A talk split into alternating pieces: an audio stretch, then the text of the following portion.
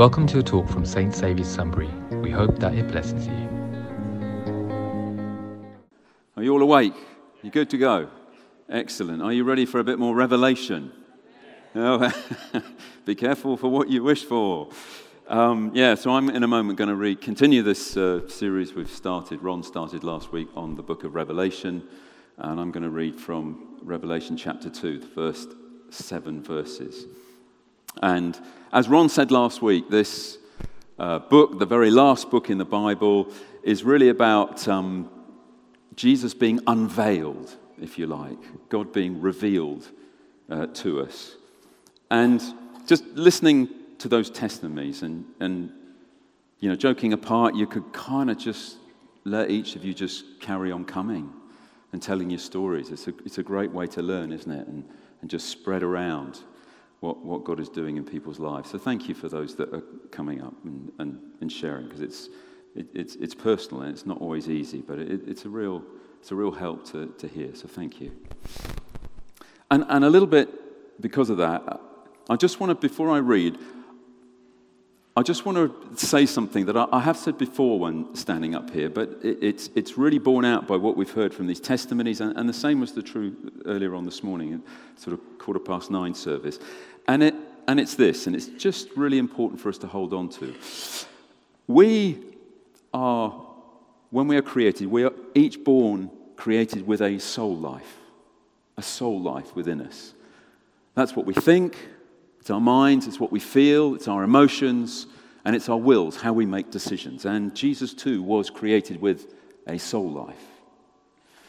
But we also have a spirit life. When we're created, we have a spirit that's placed deep within us. And if you like, my way of explaining this is that when we reach that moment, it's a personal thing, it's very individual. When we get to a place when whatever words you use, you are in effect saying, Jesus, I believe you are who you say you are, and I want to follow you. I want to know you. At that point, the spirit placed within us ceases being dormant, it comes alive and it connects with the Holy Spirit. Because God is made up of three the Father in heaven, Jesus, and the Holy Spirit. And there's plenty of places in the, in the Bible, in the scriptures, where Jesus talks about the Holy Spirit being given to us as a helper, and it connects with the Holy Spirit, the Spirit in us. And through that connection, God's purposes are unveiled to us, they are revealed to us. And that's some of what we've, we've heard already this morning. That that's how, just through our daily lives, through the prayers we pray, through the places we go, the people we meet, the Holy Spirit will prompt us and reveal and guide us what to say, what not to say, what to do, what not to do. And just hold on to that because it's very relevant to what we're going to read about and how Jesus works through you guys in the life of the church and the communities in which you live and your families, etc. So, the book of Revelation, this is John, one of Jesus' followers who lived with him and walked with him and sat under his teaching. Under the guidance of the Holy Spirit, he is writing a message to the churches, and this one to the church in Ephesus.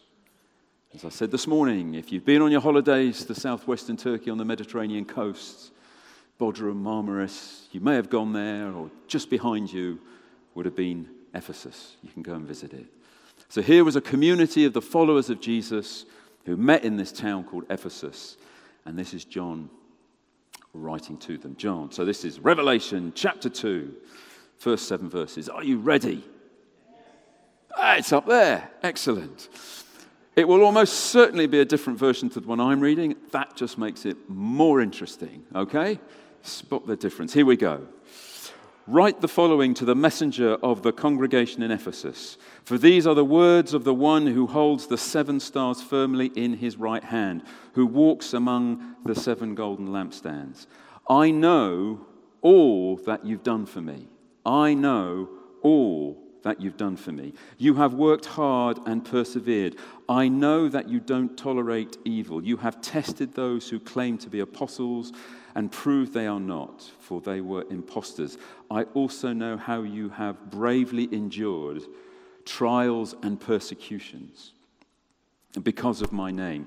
Yet you have not become discouraged.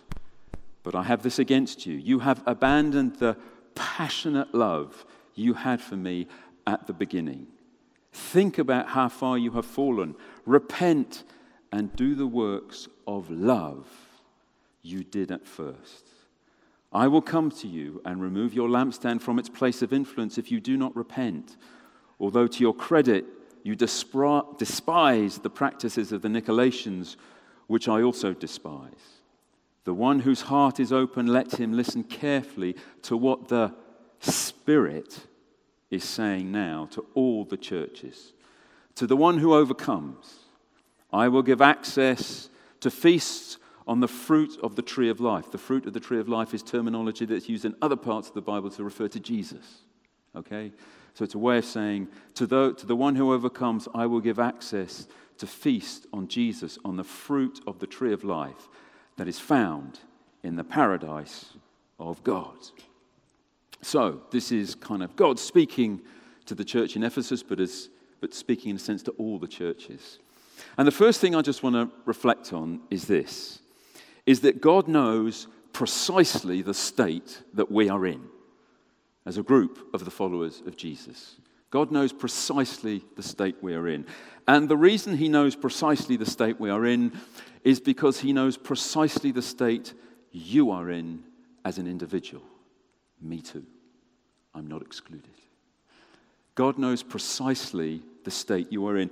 God knows your hopes and your dreams, your aspirations. He knows how you arrived here this morning, whether you were on the crest of a wave and life and following Jesus is a massive excitement and adventure and you can't wait for the future, or whether you come here um, and life is a struggle and it is just really hard whether it's in the mental health space, the space, the physical space, as we've heard, or circumstances where life is tough.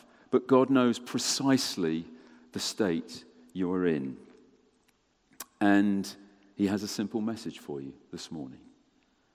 And it is simple, and yet it is profound.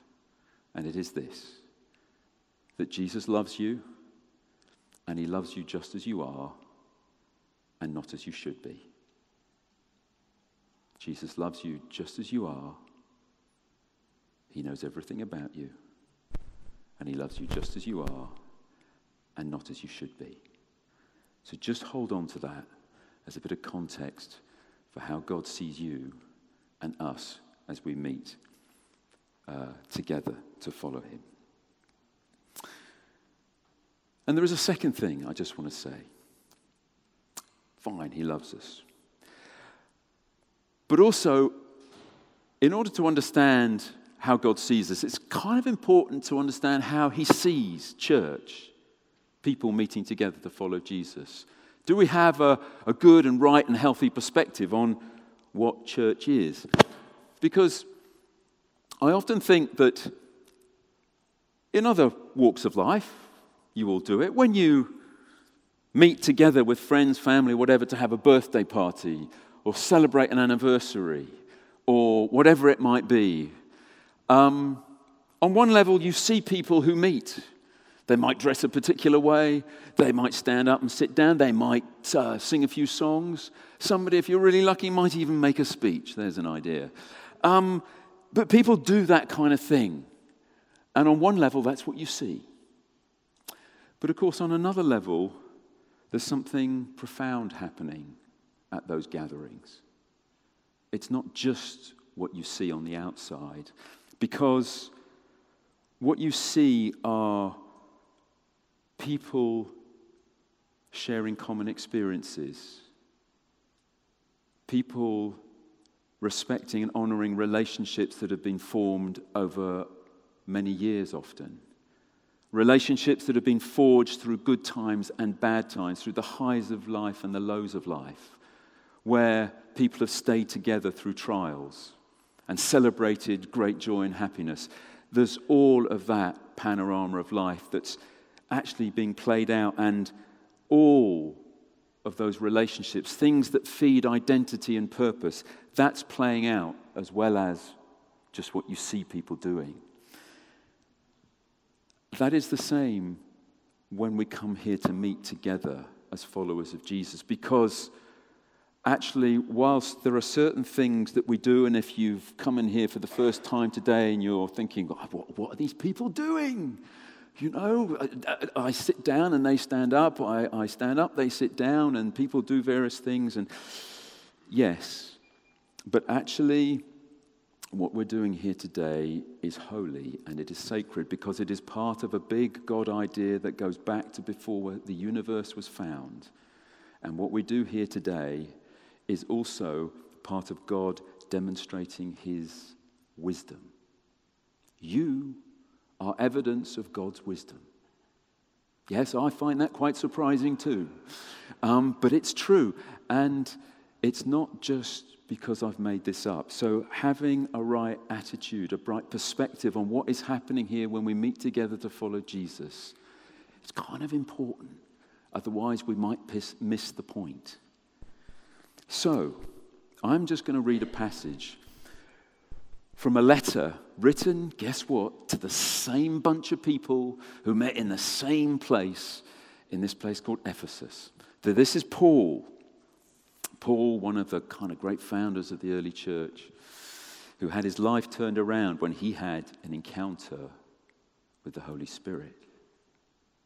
Because, as many of you will know, Paul, in his own strength, when he did what he thought was right, when he did what he felt was right, was one of the great persecutors of the early church, who went after the followers of Jesus, was responsible for some of the earliest, earliest leaders, if you like, of, of, of the church being, being killed.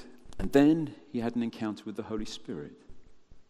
And Jesus unveiled himself to Paul and said, I have a call on your life, and I have a purpose for you and he turned his life around 180 degrees. And he became one of the great advocates of the followers of Jesus. And here is Paul writing a letter to the followers of Jesus who met in the church at Ephesus.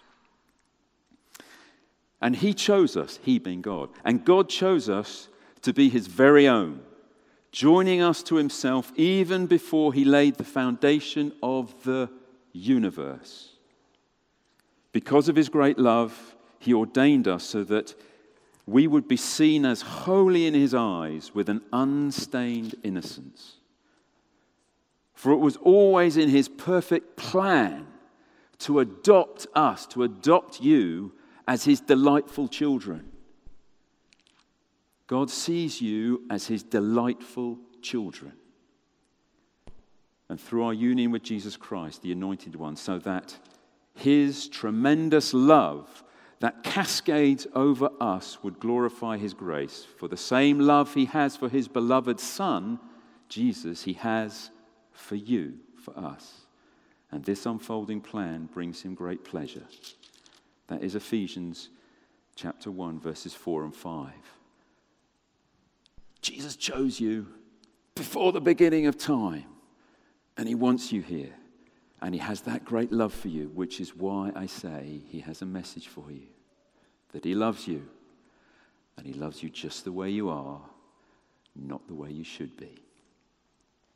So, first part, we're part of something that's part of God's big plan. Later in the letter, in chapter 3, I'm going to read from uh, verse 7 ish, 7 and 8. You remember I talked about you? You guys represent God's wisdom. My passion, says Paul, is to enlighten every person to the divine mystery. It was hidden for ages past until now and kept a secret in the heart of God, the creator of all. The purpose of this was to unveil before every throne and rank of angelic orders in the heavenly realm so, to show every living being in heaven God's full and diverse wisdom revealed through the church. There you go. So, when we meet here, just remember you're part of a big God idea where God has specifically chosen you, knowing everything about you. And that's why He knows precisely the state we are in. Oh, and by the way, He says to you, He says to you, you've already heard me say it, He says, he says thank you. He says, Thank you for all you've done for me. So, for you guys, and all of you have stories, some came up with the microphone. But he says, Thank you, because you have worked hard and persevered. You tested those two that are called to be apostles. This is when he says, You guys need to be careful of people like me, okay? Dodgy teaching is not healthy. He loves it when you're passionate for him and you go after good teaching and you find out about God. When you read the word, you discuss it together. But he also says, Watch out for dodgy teaching. It does happen. This, of course, is a brilliant sermon. I could see that's what you were thinking. But you need to check it out. You need to check it out. But he says thank you, and he acknowledges what you've done. He acknowledges your discernment. He thanks you for not being discouraged when times get hard, because they do. He thanks you and he thanks you for, for the encouragement you are to one another. And then he gives two little prods. Two little prods. Because he mentions these guys, the Nicolaitans, who he doesn't much like. And he says, Although to your credit, you despise the practices of the Nicolaitans, which I also despise. Now, the thing about the Nicolaitans is this they're just like you and I this is the watch out. Um, I don't know how many rules and regulations you have in your homes to organize yourselves and get stuff done.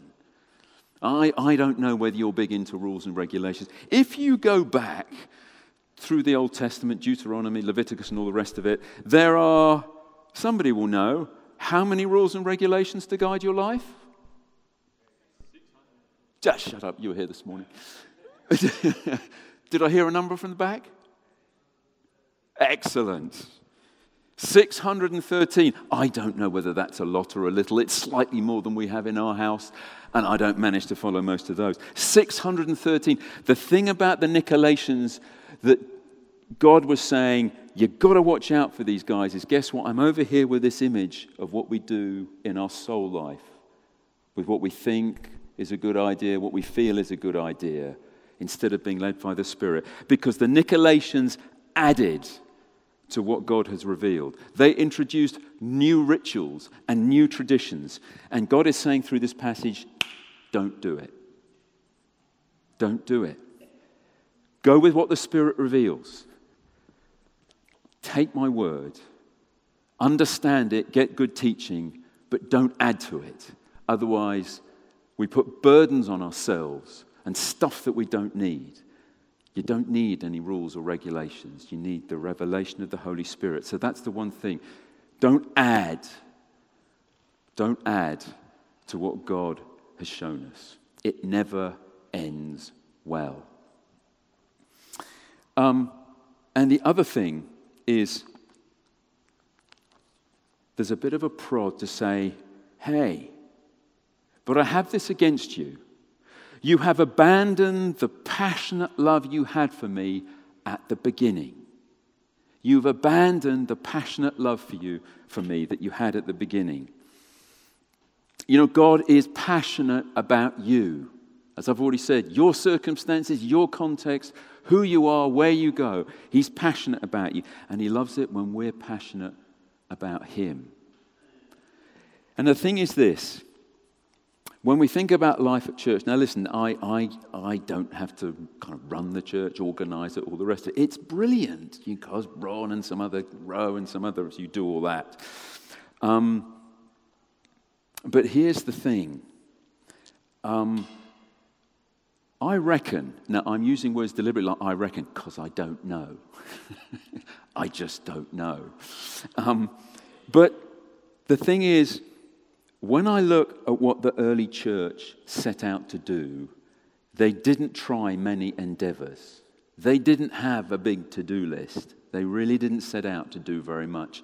And I've just got this nagging feeling that the way they set about following Jesus and doing life together probably would be regarded by many churches as a completely inadequate way to go out and do life today.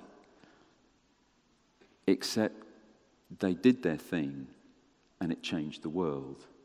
If you want to get passionate about Jesus, they did just four things. Four things. They went after good teaching.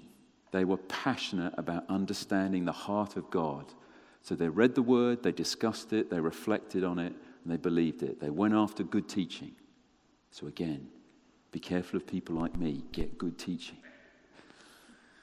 They were in good relationship. We've heard a bit about that already, haven't we?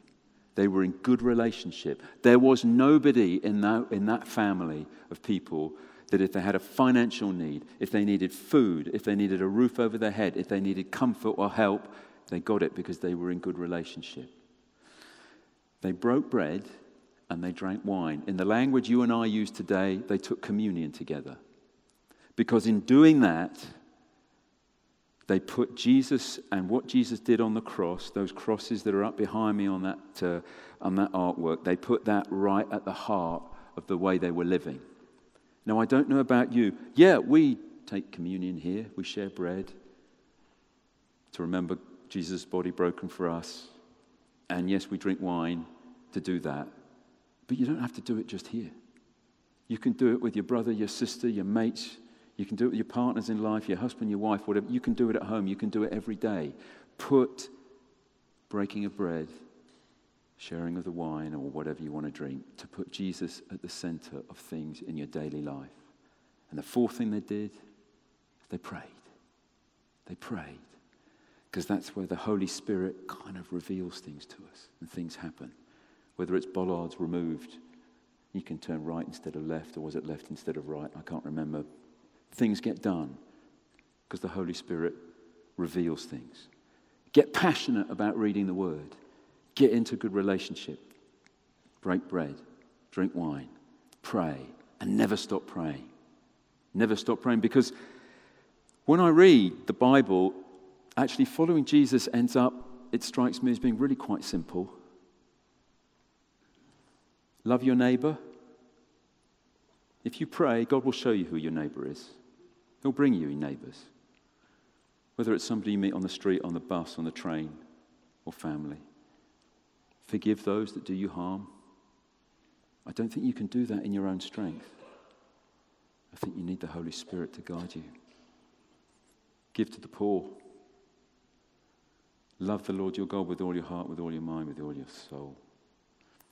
Actually, if when you read it, it's, it's, not, it's not difficult, or rather, I should say, it's not complex, but it can be difficult.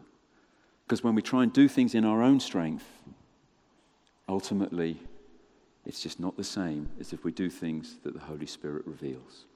So, that's the last prod, isn't it?